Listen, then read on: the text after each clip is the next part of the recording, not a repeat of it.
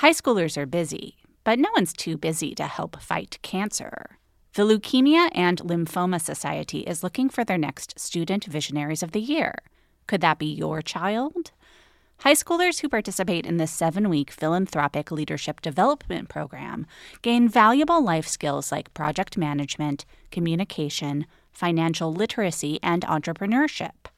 Forming strong teams behind them, they fundraise for the Leukemia and Lymphoma Society in honor of a pediatric blood cancer survivor right in their local community. Most importantly, this campaign is an opportunity for high schoolers to engage in meaningful work within their community and make a real impact on the lives of blood cancer patients and their families. Sound like something your child might be interested in? You can learn more about Student Visionaries of the Year or even nominate a student at lls.org slash students. That's lls.org slash students. You must remember a kiss is just a kiss, a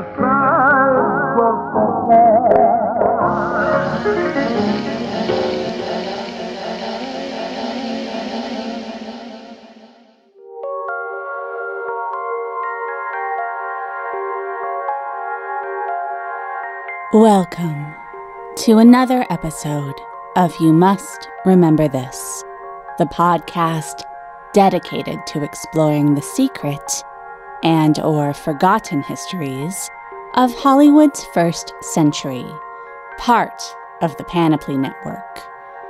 I'm your host, Karina Longworth, and this is another installment in our ongoing series, Bela and Boris. Once upon a time, many, many years ago, I am Dracula. It's alive!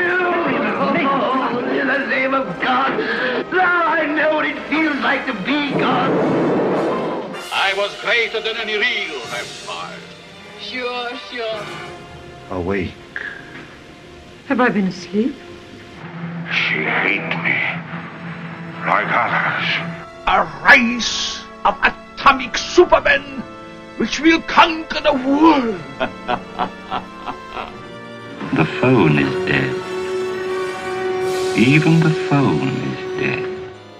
We belong dead.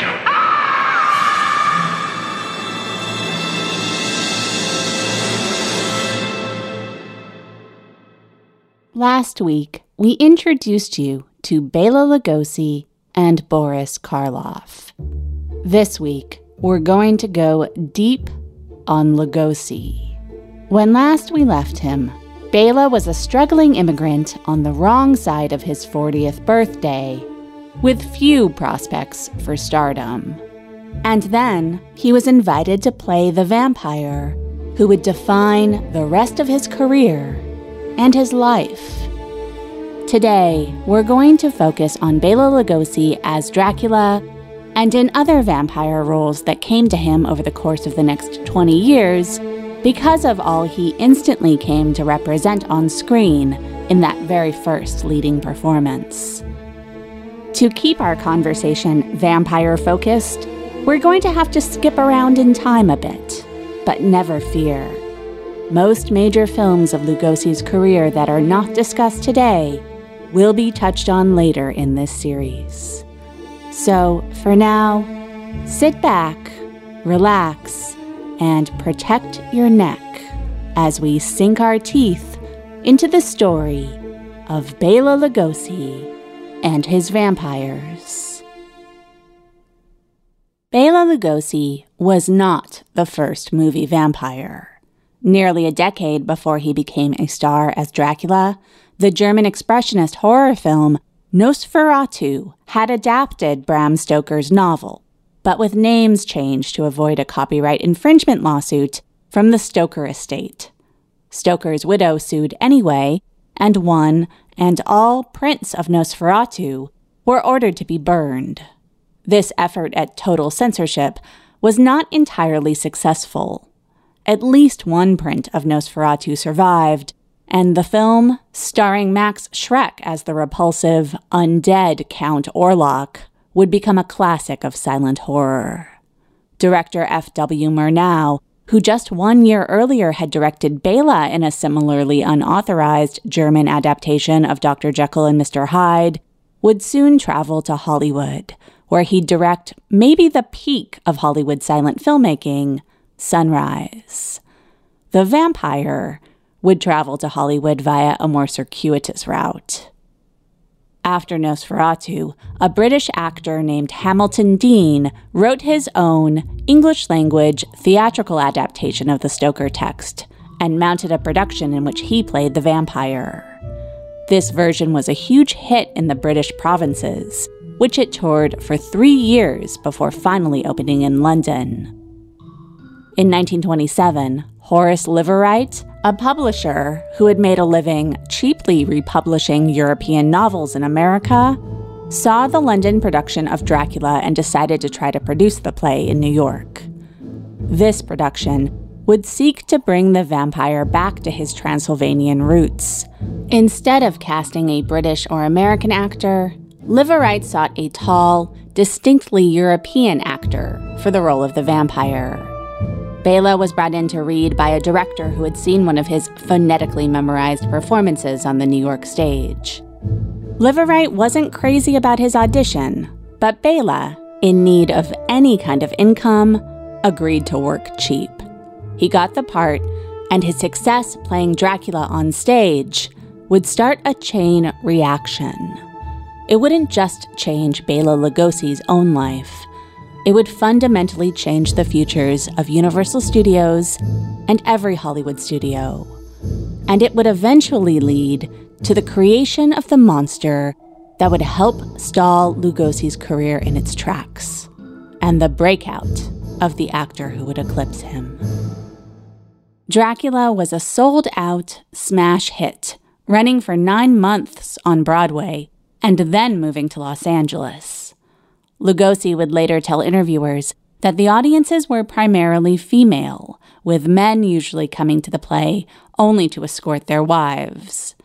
Bela bragged about the effect he had on his sex starved female fans. Women wrote me letters Ah, what letters women wrote me. Young girls, women from 17 to 30, letters of a horrible hunger. And through these letters, couched in terms of shuddering, transparent fear, there ran the hideous note of hope. They hoped that I was Dracula. It was the embrace of death their subconscious was yearning for. Death, the final triumphant lover. It made me know that the women of America are unsatisfied, famished, craving sensation, even though it be the sensation of death, draining the red blood of life.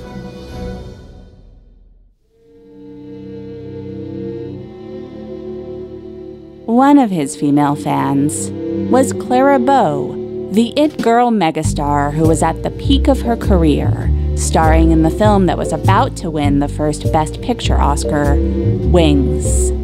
Clara went to see Dracula at the Biltmore in Los Angeles, went backstage to meet Bela, and started an affair with him that lasted over a year. In 1928, Lugosi was exactly twice Bow's age. A year later, when Beatrice Woodruff Weeks, Bela's third wife, filed for divorce from Lugosi after four days of marriage, she told the newspapers that the actor's ongoing passion for Clara Bow was the reason her marriage couldn't work. Lugosi would have a Hungarian friend paint a nude portrait of Bow, not from life, but based on Bela's memory of her, and that painting hung in his home until he died and was recently sold at auction for $30,000. Lugosi played Dracula on stage for about two years. Perhaps he wouldn't have stayed with the gig for so long, but in spite of his success as the vampire, the only film parts he was offered were small. Finally, in the summer of 1929, he was given his first significant part in a sound film as a detective in a supernatural tinged murder mystery called The 13th Chair, directed by Tod Browning. For the next few years, while continuing to play Dracula in various stage productions around the country, Bela filmed bit parts in movies here and there. Like Boris Karloff, he was more than once cast as an evil Arab. After years of playing the vampire, Lugosi felt the starring role in any Dracula film adaptation was rightfully his. And when he heard that Universal had made a deal with the Stoker family to film an authorized adaptation, he began pitching himself for the role. Junior Laemmle didn't want to cast Lugosi because he thought the film needed star power to attract an audience. Lon Chaney was Universal's first choice to play the vampire, but he was dying of bronchial cancer at the time. Browning favored casting Lugosi because he wasn't a star, and Junior finally came around because, again, Bela agreed to work cheap. His salary for starring in Dracula totaled $3,500. He had no profit participation, no bonus for big box office. And the box office would turn out to be big Dracula single handedly reversed Universal's dire financial forecast in 1931. I've read modern criticisms of Dracula that focus on its quote unquote disappointing direction, suggesting that director Tod Browning failed to reimagine the stage Dracula for the screen. I think these criticisms are crazy. To me, Browning's Dracula is not the best of the 1930s horror movies, but its aesthetic was so influential on what came later that to criticize it for a lack of camera movement seems to miss the point, especially since Browning does judiciously move his camera, usually dollying in on a character at a pace that feels terrifyingly urgent to tell the viewer to get anxious about something happening or about to happen. Dracula makes the most of the limited technology available to a filmmaker in 1930, when directors were still figuring out how to move the camera in relation to sync sound recording equipment. This kind of compromise becomes one of the film's strengths. Dracula perfectly pairs the visual storytelling of the silent era to a narrative rich with memorable dialogue and an incredibly effective sound design, which eschews score for Foley effects and, even more creepily, silence. This episode is brought to you by Mubi, the curated streaming service dedicated to elevating great cinema from around the globe. Every film on Mubi is hand selected by real people who really love movies, so you get films from iconic directors, from emerging auteurs. There's always something new to discover. And coming up in May, here's something to discover Gasoline Rainbow, the latest film from the Ross brothers. They are the acclaimed directors behind another great film you might have seen called Bloody Nose Empty Pockets. Gasoline Rainbow is about five teens from inland Oregon who pile into a van with a busted taillight to get to a place they've never seen, the Pacific Coast. New York Magazine called it, quote, an ecstatic road trip movie, and that just about sums it up. Gasoline Rainbow opens in U.S. theaters May 10th, and then you can stream it exclusively on Mubi starting May 31st. Best of all, right now you can try Mubi free for 30 days at mubi.com slash YMRT. That's M-U-B-I dot com slash YMRT for a whole month of great cinema for free. Take the ride. Browning milks much value out of giant, intricately designed sets. One Lugosi biography I read complained that a staircase set that is only seen for a few seconds in the movie was an example of how Universal was, quote unquote, inefficient and wasteful. But 90 years removed from Universal's financial troubles, I'm glad they wasted that money. The large fantasy spaces created around the actors allow Browning to get away with juggling the other elements available to him. Often his most exciting visuals are not attached to dialogue. Think of the wide shot of Dracula's virgins waking from their coffins. Or think of what is probably the signature image of the movie the frequent close ups of Lugosi staring into the camera lens with a strip of light illuminating his eyes, suggesting the vampire's ability to use his eyes to control minds. This image of Lugosi's eyes, created by Browning and his cinematographer, Karl Freund, would be repeated in countless Lugosi films of the next three decades. It was that effectively chilling a visual shorthand for invisible evil at work. If the visuals of Dracula have aged well, it may be difficult to judge Lugosi's performance almost a century later. Lugosi admitted that he had to unlearn much of his stage version of the character because the camera requires something different than the live audience. He talked of Browning repressing him, and yet still the performance is frequently what we would today identify as too much, which gives it the quality of camp. None of this is exactly Lugosi's fault. If anything, the popularity of Dracula and its longevity created a new monster, in that it's become so familiar that aspects that were intended to be serious now play as silly. For instance, Lugosi inserted pauses in his delivery in an effort to create suspense. Here, he serves the real estate agent Renfield a drink. This is very old wine. I hope you will like it.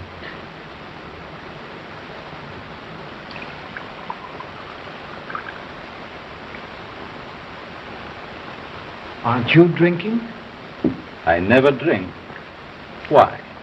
Today, when there's no suspense to be had about Dracula, like pretty much everyone knows he's an undead dude who sucks blood, the pauses can act as though they're opening the door to a punchline.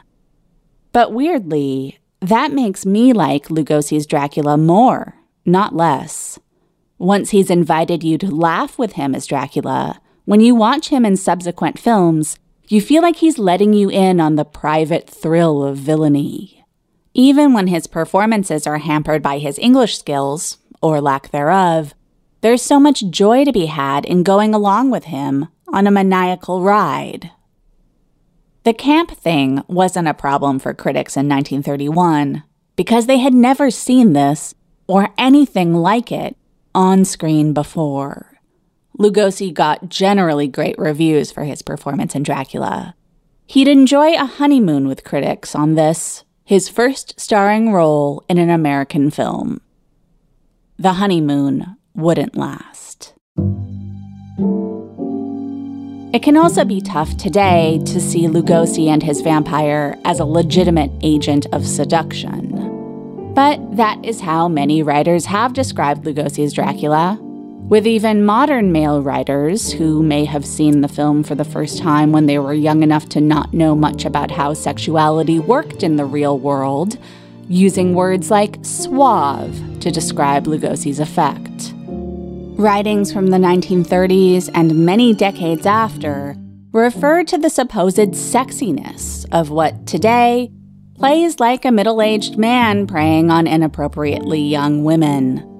But there's two things to keep in mind here. One is that whether you find Lugosi attractive or not, and after watching enough of his films, I sort of do because I've chosen to focus on his resemblance to early 80s Ben Gazzara.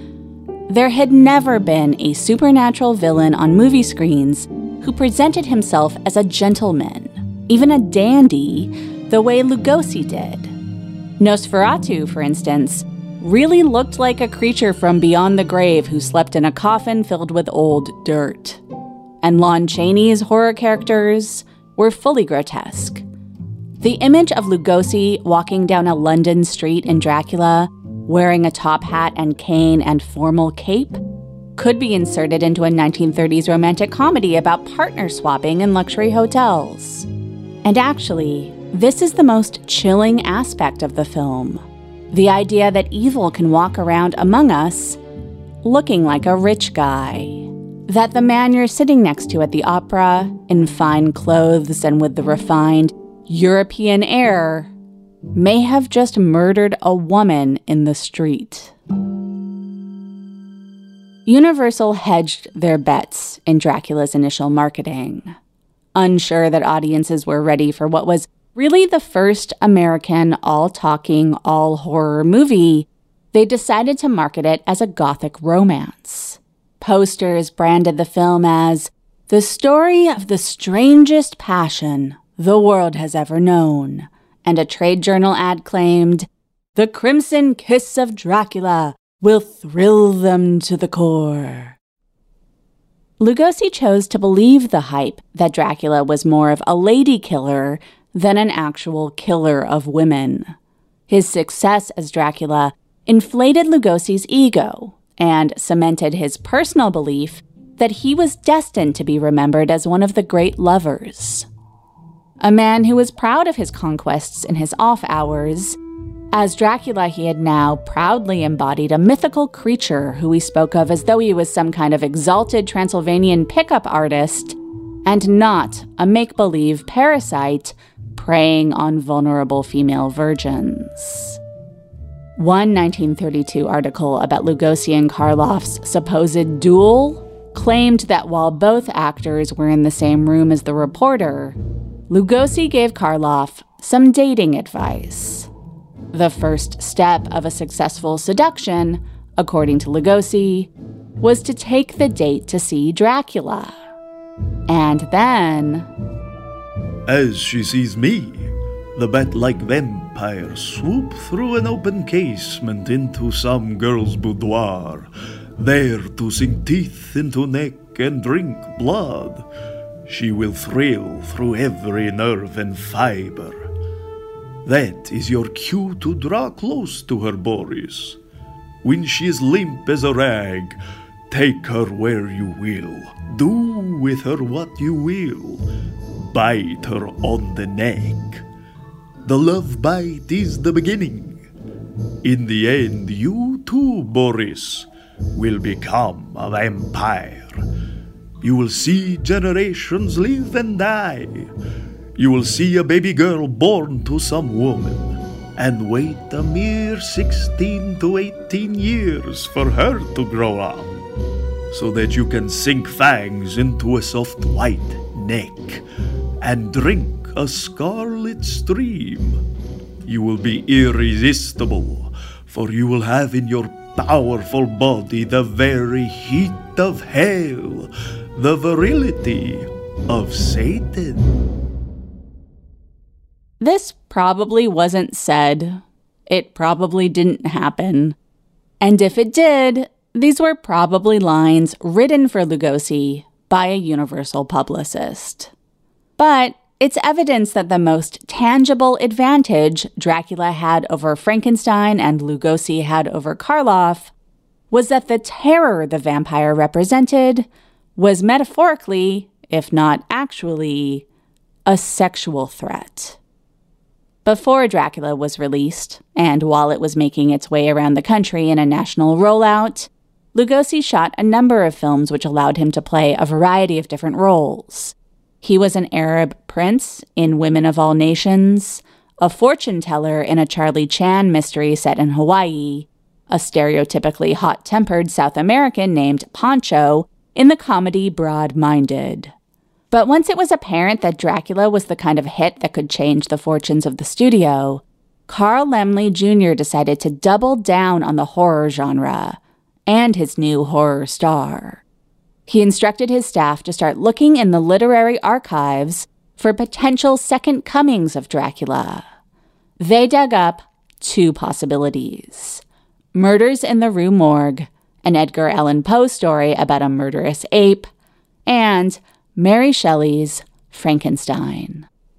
Lugosi would star in Universal's loose adaptation of the Poe story as Dr. Mirakle, a scientist who presents his research about the evolutionary relationship between apes and humans at a carnival sideshow, where his Darwin esque claims are laughed at and angrily refuted by the paying customers.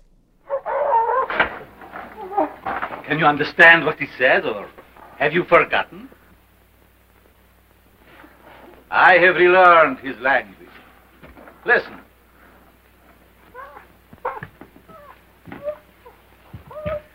Merge papala padure. Kudu para karmitan şana de. I will translate what he says. My home is in the African jungle, where I lived with my father and my mother, and my brothers and sisters. But I was captured by a band of hairless white apes and carried away to a strange land. I'm in the prime of my strength. And I'm lonely. This scene puts a modern viewer in sympathy with the doctor, who appears at first to have a more progressive worldview than the ignorant Victorians in the audience. But he loses our goodwill pretty quickly. After the show, the doctor lures a prostitute to his lair and injects her with ape's blood in an attempt to create a mate for his lonely gorilla. This experiment kills her, and the disappointed Mirakle opens a trapdoor, allowing the corpse to fall into the river. When the river is dredged and the corpse brought to the morgue, we learn she is the third such body found with similar injection site injuries. Dr. Mirakle is styled nothing like Dracula, but again, Lugosi's eyes are made a focus of his performance. They're framed here by wildly bushy eyebrows, which Lugosi manipulates for maximum comic and creep effect. Beautifully directed by Frenchman Robert Florey, Murders in the Rue Morgue anticipates King Kong, released two years after Rue Morgue was shot, in turning a gorilla into a character that does bad things while coming from an essentially sympathetic place. Like, it's not cool that this ape kidnaps two women and kills one of them, but he's lonely and he's been raised by a madman. What do you expect? Maybe audiences weren't ready for this, or maybe the man in a suit gorilla was too obviously fake. But viewers at the New York premiere of Murders in the Rue Morgue laughed at the film's ape chase climax. The risible elements of the film overshadowed Lugosi's committed performance as the mad scientist, embodying reason and passion gone ends justify the means insane. This show is sponsored by BetterHelp. I frequently have this experience in therapy where I tell my analyst something that is happening or happened with someone else, and they ask me how I feel about it, and then they ask me if I have told the person in question how I feel. And a lot of the time, my answer is nope, because just telling the analyst is kind of enough. We all carry around different stressors, big and small. When we keep them bottled up, it can start to affect us negatively. Therapy is a safe space to get things off your chest and to figure out how to work through whatever is weighing you down. Everyone needs a sounding board. Just talking to a therapist about what's going on can make you feel better. Other times, a therapist can offer strategies or new ways to frame the difficulty you're having. Maybe you'll leave your session with action items that you can work on, or maybe just talking it through will give you the perspective you need to make changes. But therapy is a good first step to figuring that out. If you're thinking of starting therapy, give BetterHelp a try. It's entirely online and it's designed to be convenient, flexible, and suited to your schedule. Just fill out a brief questionnaire to get matched with a licensed therapist and switch therapists anytime for no additional charge. Get it off your chest with BetterHelp. Visit betterhelp.com slash YMRT today to get 10% off your first month. That's betterhelp, H-E-L-P dot com slash YMRT. Lugosi had hoped to play the ultimate version of such a character, the doctor whose belief in the possibilities of science overwhelm his moral compass, in Frankenstein.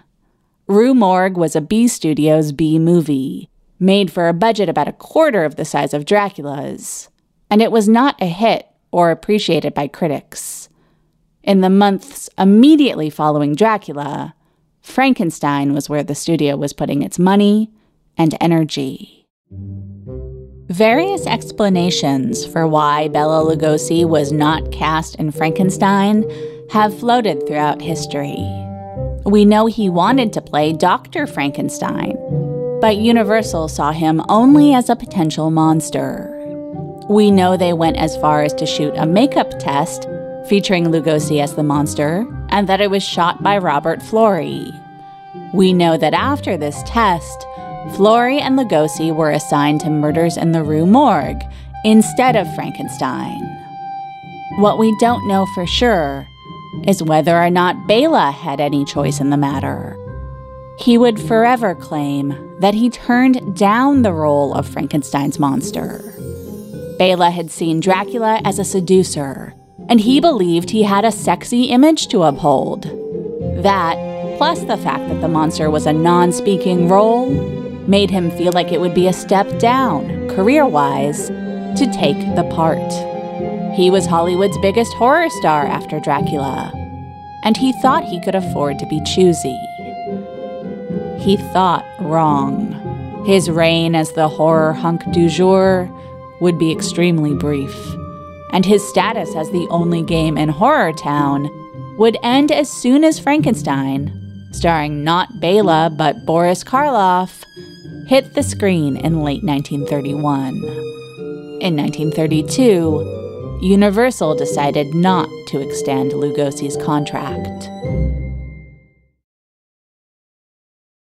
About a year after becoming the first superstar of the talking horror era, Bela Lugosi would find himself without a studio home and in desperate need of a salary.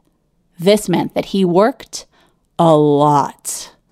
By the summer of 1932, his prospects in film were generally bleak, and financially, he was way overextended. He owed a local carpenter $279, which was roughly 10 times what Lugosi had in the bank.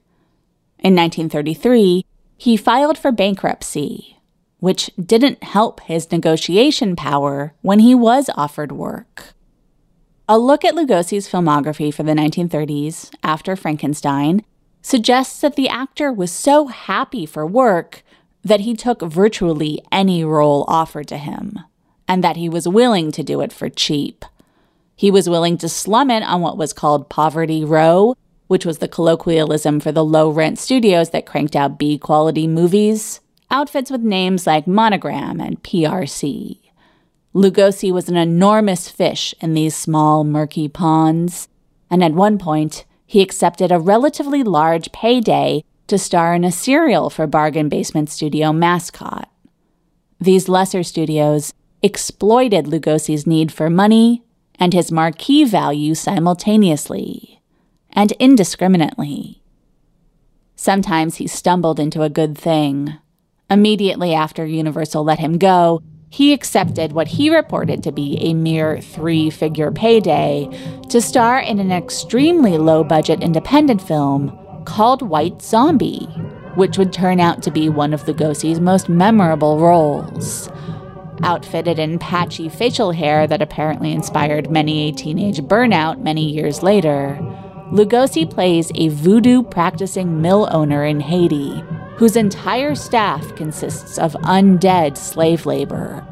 When a local plantation owner falls in love with a young woman who is planning to marry her fiance on his land, Lugosi agrees to put the woman under his death spell on the wedding night so that her husband will think she's dead and her admirer can keep her locked up in his mansion and use her totally compliant body for whatever.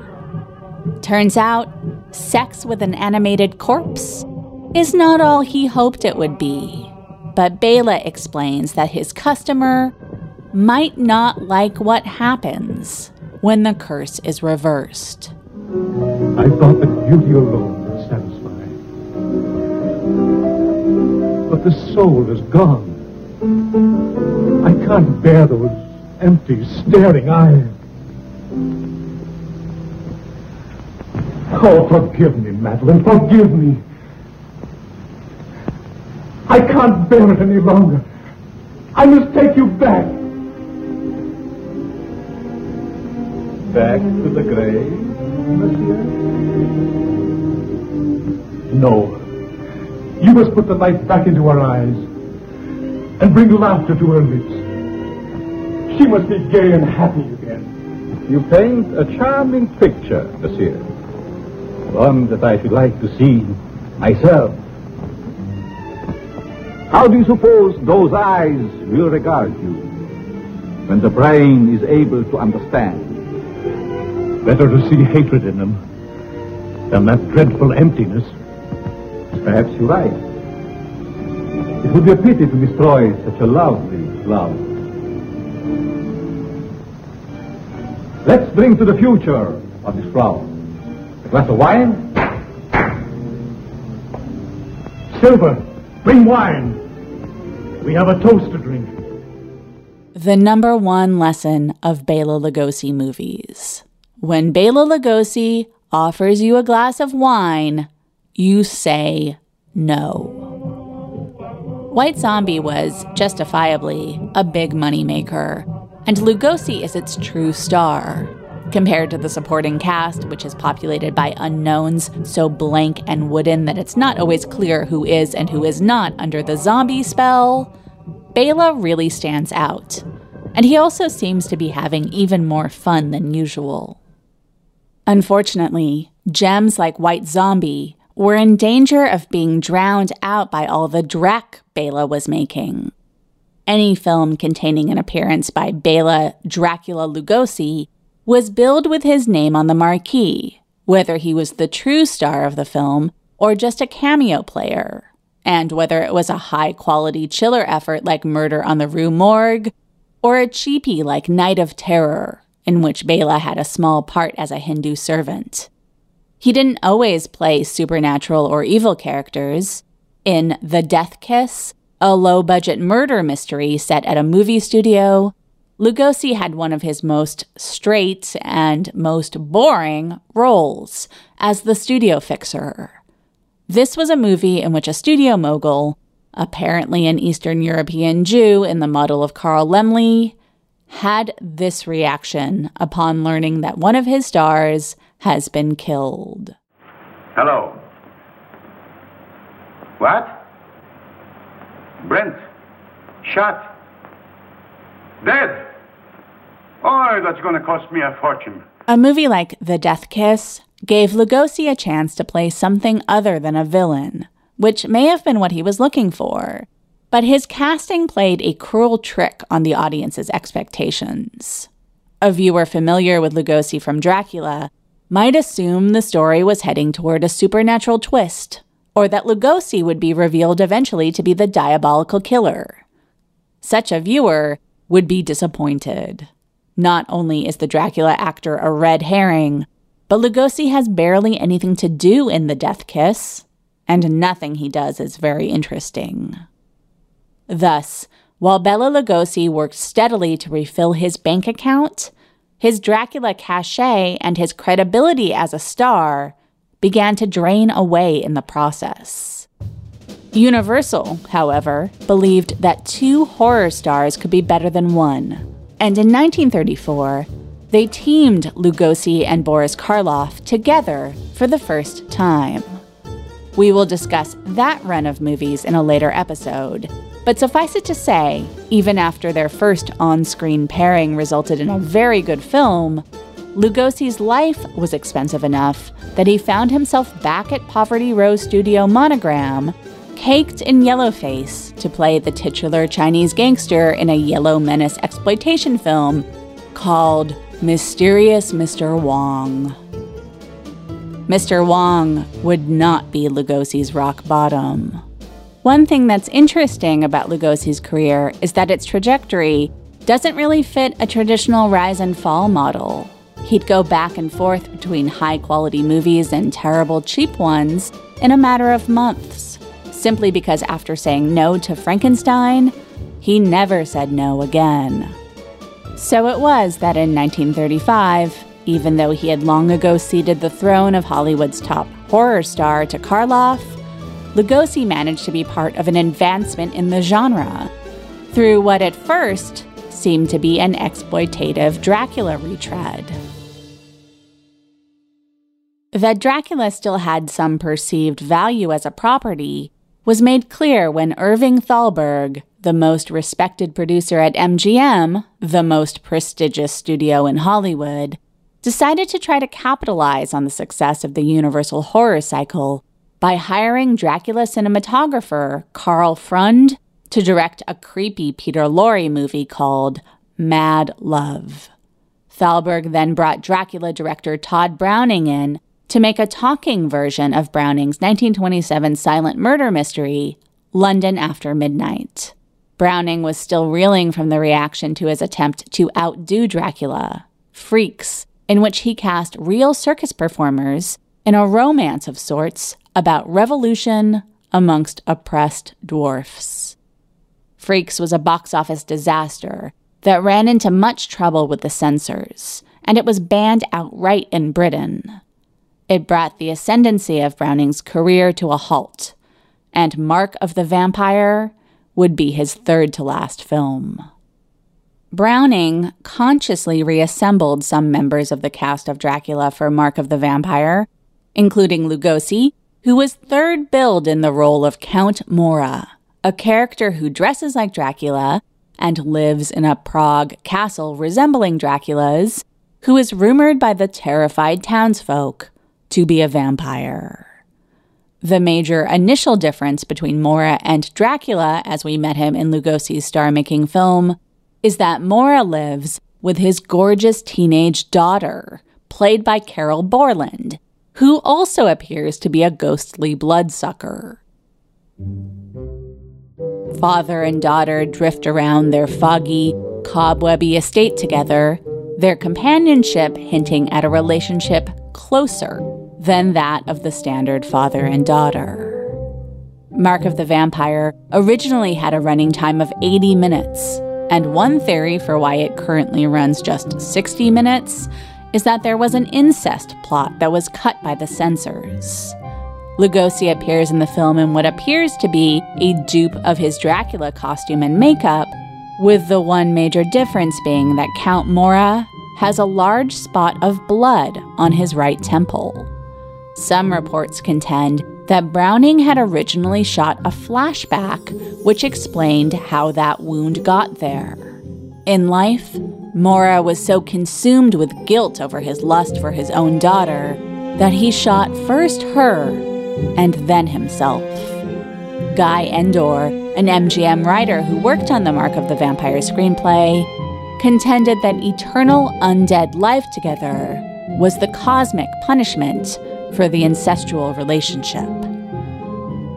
This sounds like a good basis for a more modern horror film, but it doesn't make a ton of sense given the twist that turns Mark of the Vampire on its head in its final minutes. For much of Mark of the Vampire's running time, it feels like an improvement on the Dracula formula. The pacing is much more modern than Browning's 1931 film, and the aesthetics, though similar, are more sophisticated. In one mesmerizing shot, a bat flies out of a cloud of fog and transforms into Lugosi, prowling towards the camera with clawish hand outstretched in full Dracula grin. Later, a bat flying around a room slowly morphs into Carroll Borland, so gradually that the actress distinctly and eerily appears to be flying with giant wings. Borland's style as the young vamp Luna, with her shaggy, butt length hair center parted and her long white shroud dress dragging on the floor, essentially invents the look of the Manson girls. Where Dracula was transposed to the exotic past, Mark takes place in the year it was shot, 1934 and early in the film, a character laughs off the idea that vampires could exist in the 20th century. But then a beloved, wealthy local is found dead, with two tiny marks resembling teeth in his neck. A supernatural expert, played by Lionel Barrymore, is brought to town to work with the skeptical police inspector and the dead man's daughter to determine if Count Mora and Luna are responsible. All hews to the more or less expected supernatural murder mystery narrative until minute 50. The daughter of the murdered man sees what looks like her father playing the organ. And then. No, no. I can't do it. But, Miss Barton. I can't go on. But you must. You wouldn't fail us now. Miss Barton. Inspector. Inspector Newman. I can't go through with it. He looks so much like father. Even his voice.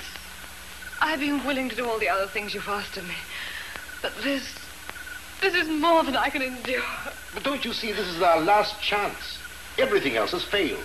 But you both said Baron Otto would break down and confess if we confronted him with this gentleman, pretending to be my father. I know. We all thought our vampire scheme was so simple, so certain of success. We never thought we'd fail. I'm sorry. But, Miss Barrington, after the attack on Mr. Vincenti, it was you who first suspected the Baron of the crime. We're positive you're right, but we lack definite proof. If you fail us now, we will never know. In other words, 10 minutes before the end of the film, we learn that everyone in the movie, including Barrymore's ghost hunter and the two quote unquote vampires played by Lugosi and Borland, have been in on a plot to spook the actual killer into admitting that he both committed murder and staged the crime scene to pin it on a non existent vampire. The rest of the film shows this plot playing out, and it works. The citizens are able to successfully draw on what they've learned from horror movies like Dracula in order to outsmart a murderer who used the trendiness of supernatural horror as a cover for his crime. Mark of the Vampire thus becomes the first meta horror movie, revealing the construction and ultimate falseness of the genre and acknowledging that audiences were becoming too smart to be horrified by the same old tricks. Though controversial for its twist then and now, today we can see Mark of the Vampire as the bridge between the original wave of talking horror and the jokey, spoofy second wave of monster movies to come in the following decade. Unfortunately for Bela Lugosi, the takeaway in regards to his performance is that, as a star, he was hardly immortal. It was quite a come down from supernatural seducer to faker. Lugosi has no lines in the film until the very end when he squeezes off a self mocking boast and is promptly brought back to earth while his fellow actors are taking off their makeup and pulling down the set. This vampire business, it has given me a great idea for a new act. Luna, in this new act, I will be the vampire. Did you watch me? I gave all of me. I was greater than any real vampire. Sure, sure. But get off your makeup. Yes, and help me with some of this packing.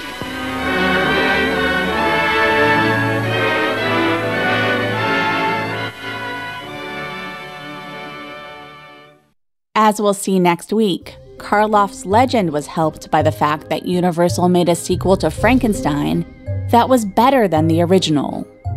But though Dracula came out earlier, Universal waited until after Bride of Frankenstein to make a sequel to Dracula. And Lugosi wasn't even in it. Dracula's Daughter began with a pitch, sold to Universal by the soon to be legendary Gone with the Wind producer David O. Selznick, and written by John Balderston, who had contributed to the original Dracula. Based on a Bram Stoker short story called Dracula's Guest, Balderston had crafted a film built around a female vampire because he believed the censors would let a female monster get away with more than a male could. Universal promptly rewrote Balderston's treatment, and in their new version, the film began in the Middle Ages with a pre undead Dracula having the countryside combed for women to join his harem. A demon then turns Dracula into a vampire, and he decides to share his curse with one of the lovely ladies, who he then adopts as his daughter. The film would then jump forward to the present day, with Dracula elsewhere and his daughter run amok. But the censors objected to the first third of the new script, built around Count Dracula's orgy, and another version was produced focusing just on the daughter in the present day. After initially casting Lugosi in Dracula's daughter, without the prologue, Universal couldn't find a way to use him. They ended up paying Bela $4,000 to not be in the Dracula sequel. Shortly after Dracula's daughter was finished, the Laemmles ended their run at Universal. The wave of Universal horror movies begun by Dracula ended with their departure. Not entirely because of it, but we'll talk about that more next week. Suffice it to say, never one to save his pennies, Lugosi continued to spend money like there would be another Dracula around the corner. He stuck to a health regimen involving vegetable juices and raw meat, and to that end, he had crates of goose liver imported and would drink wine mixed with sulfur water which was his version of a daily detox. He now lived in a Hollywood Hills mansion with Lillian, his fourth wife, who Bela had married in 1933 when she was 19 and he was 51. Bela filled their home with inkwells shaped like skulls and couches shaped like coffins. He was obsessed with security and went to some length to protect his home. We have four wolfhounds who, at all times, guard our bedroom doors. There is a gun in every room in the house. There are lights burning in our house all night long. There is no dark in our house, ever. But by 1936, work had gone dark. The mortgage was not getting paid, and Lillian was starting to complain that her husband had become so disillusioned that he had stopped even trying to find work. As Lugosi himself remembered this period, I sat by the phone until I grew to the chair. A down and out actor is already a ghost haunting the corridors where he once walked a star. He appeared in a play and a few cut rate serials. But by 1938, Lugosi had been forced to give up his grand house for a more modest home in the valley. He had sold his cars, and much of his furniture had been seized by the bank. And now, Lillian was pregnant. She gave birth to Lugosi's only son, Bela George, in January 1938. In 1939, Lugosi shot one scene in Ernst Lubitsch's Ninotchka, which was billed as Greta Garbo's first comedy. Though his role was neither big nor overtly comic, Bela saw it as a chance to prove that he could be more than a mad villain. But it didn't lead to more such roles. In 1943, Universal finally made another Dracula movie, but Bela wasn't considered for the part. By now, the studio had latched onto Lon Chaney's son, a former plumber born Creighton Tull Chaney, who renamed himself Lon Chaney Jr. He would become the anchor of a new wave of monster movies, beginning with The Wolfman in 1941. On the one hand, Chaney's casting over Lugosi makes sense because Bela wasn't getting any younger. On the other hand, Lon Chaney Jr. sucks.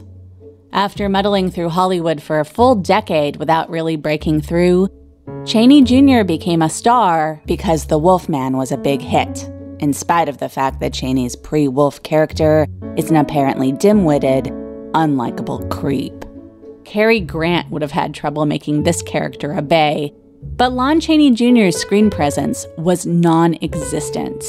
Rarely, if ever, had a star so devoid of charisma found such big parts in so many movies. Horror historian Wheeler Winston Dixon claims that Lugosi was passed over for Universal's second vampire sequel, Son of Dracula, in part because by the time it was made in 1943, Lugosi was addicted to drugs.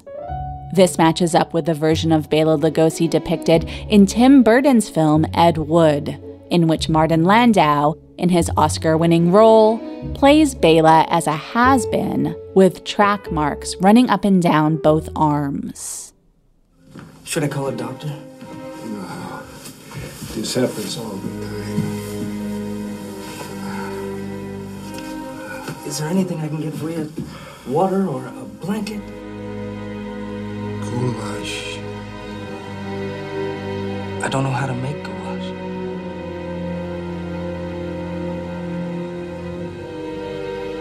Bela, what's in the needle?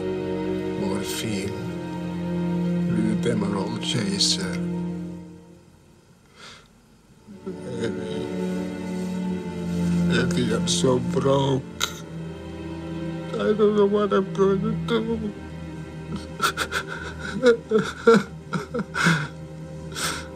Don't worry, Bela. It's true that in the early 1940s, Lugosi was first prescribed morphine as a painkiller for his sciatica, and under doctor's orders, he began injecting it himself on a daily basis, creating a dependency that would last until the mid 1950s. But drug problem or no, Universal probably wouldn't have considered the now 61 year old Lugosi to play the original Dracula, a character who wasn't supposed to age, never mind Dracula's son. With Chaney Jr. in it, Son of Dracula bombed, and Universal stopped making Dracula movies. Okay, quick math. The less your business spends on operations, on multiple systems, on delivering your product or service, the more margin you have and the more money you keep. Obvious. But with higher expenses on materials, employees, distribution, and borrowing, everything costs more. So, to reduce costs and headaches, smart businesses are graduating to NetSuite by Oracle. NetSuite is the number one cloud financial system, bringing accounting, financial management, inventory, HR into one platform and one source of truth. With NetSuite, you reduce IT costs because NetSuite lives in the cloud with no hardware required, accessed from anywhere. You cut the cost of maintaining multiple systems because you've got one unified business management suite. And you're improving efficiency by bringing all your major business processes into one platform, slashing manual tasks and errors. Over 37,000 companies have already made the move. So do the math. See how you'll profit with NetSuite. Backed by popular demand, NetSuite has extended its one of a kind flexible financing program for a few more weeks. Head to netsuite.com slash remember. netsuite.com slash remember. netsuite.com slash remember. But Columbia, looking to cheaply try to pass from second class studio status into the rarefied realm of the real major studios, saw that Universal was having success with some of its new monster movies, such as Wolfman. Columbia's Harry Cohn decided to try to mimic the best of both the current wave of horror and the era of Lugosi's heyday, and he commissioned a script for a film pitting a Dracula esque character opposite a wolf like man because Universal owned the rights to these actual characters, in Return of the Vampire, the vampire would be called Armand Tesla. But Cohn still sought Lugosi for the part. Never a negotiator, Bela agreed to make the film for the same salary he had earned as Dracula, 13 years earlier.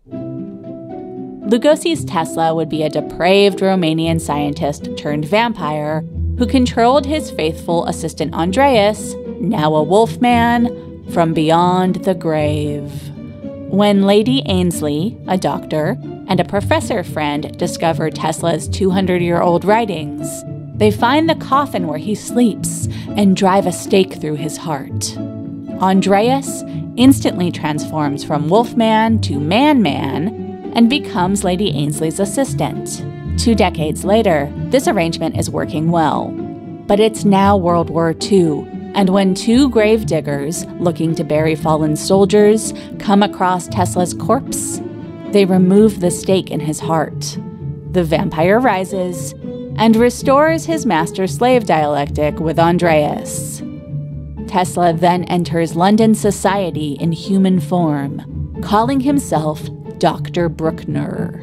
He creeps his way into the life of the young and beautiful Nikki, who is about to marry Lady Ainsley's son. He uses his hypnotic powers to lure her into his revenge plot against the Lady Doctor, who he blames for taking him out of commission. Who are you? Why have you forced me to come here? You read your father's manuscript. Look at me, Nikki. Now tell me who I am. You are Armand Tesla. But Tesla's dead. I am Tesla.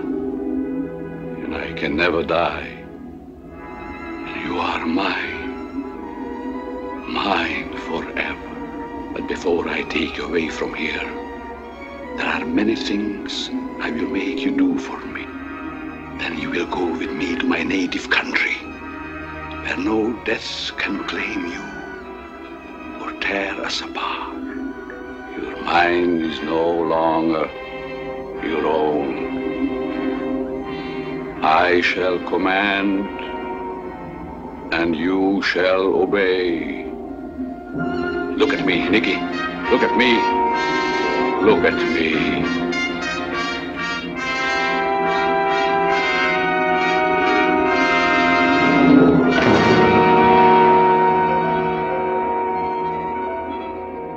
In this sequence, there are two tight insert shots of Lugosi's eyes, referencing Browning's similar imagery in Dracula.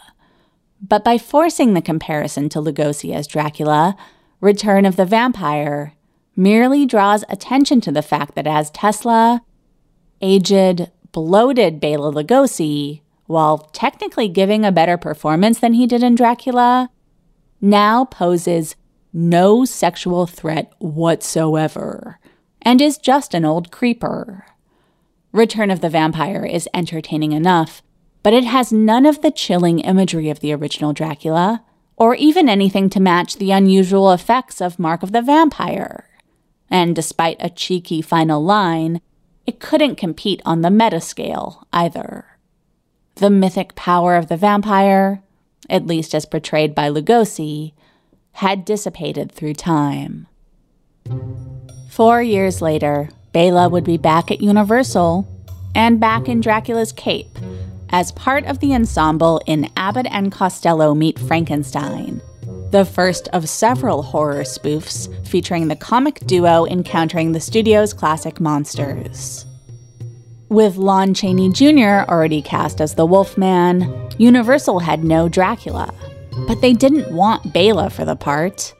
A decade and a half had passed since his heyday, and his film career had slowed to a crawl. For weeks, Bela's agent pushed to land his client the part, to no avail. Finally, with production days away from beginning, the agent asked theater owners around the country to wire him their profits on Dracula. The agent barged into the head of Universal's office with these wires in his hand. You owe this part to Lugosi, he said. It's his part. He is Dracula. Universal gave in. Abbott and Costello Meet Frankenstein should really be called Abbott and Costello Meet Dracula. Glenn Strange was now playing the monster, who had no lines in this film, and was mostly a pawn in a plot that involved Dracula attempting to steal Costello's brain so that he could implant it into the monster and use the creature as his slave. Bela is not at his best, but in a movie in which the still fucking awful Lon Chaney Jr. is basically the hero, Bela's unfortunately aged version of the undead count is suitably diabolical. And Bela whose entrance comes in a long scene in which he comically taunts a terrified Costello, shows a flair for comedy. It was not a pleasant shoot for Bela, who took playing the vampire seriously, even in a comedy. His apparent humorlessness led to other performers making fun of him behind his back. Bela could handle that, but he was driven to a breaking point by Lon Chaney Jr., who was frequently drunk and unprepared on set, and who condescendingly referred to Bela as Pop. Bela seethed with anger that this asshole had usurped him as Universal's horror go to. As anyone would, because Lon Chaney Jr. was the worst. Reports vary, but Lugosi was apparently paid either $8,000 or $15,000 for 10 weeks of work on the movie. Either way, though a fraction of the six figures that Abbott and Costello were each making, this would have been a big payday for Bela. It would be his last big payday, and his goodbye to the Dracula role. Next week, we will shift focus to Boris Karloff and trace his relationship to the monster that made his career. Join us then, won't you?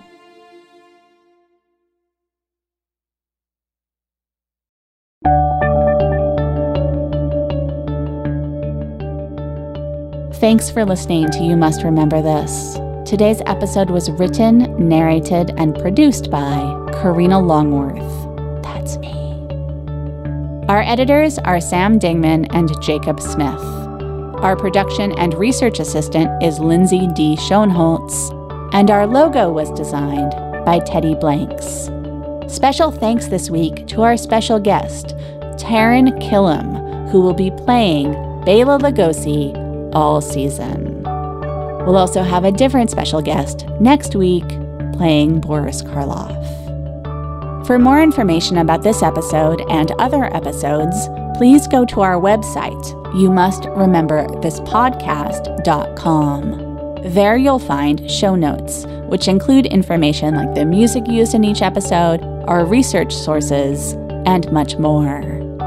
If you like the show, please tell anyone you can any way that you can. You can follow us on Twitter at Remember This Pod, and we're on Facebook and Instagram too. And if you want to help us out, one way to do that is by subscribing to us and rating and reviewing the show on iTunes. It really helps other people find it. We'll be back next week with another tale from the secret and or forgotten histories of Hollywood's first century. Join us then, won't you? Good night.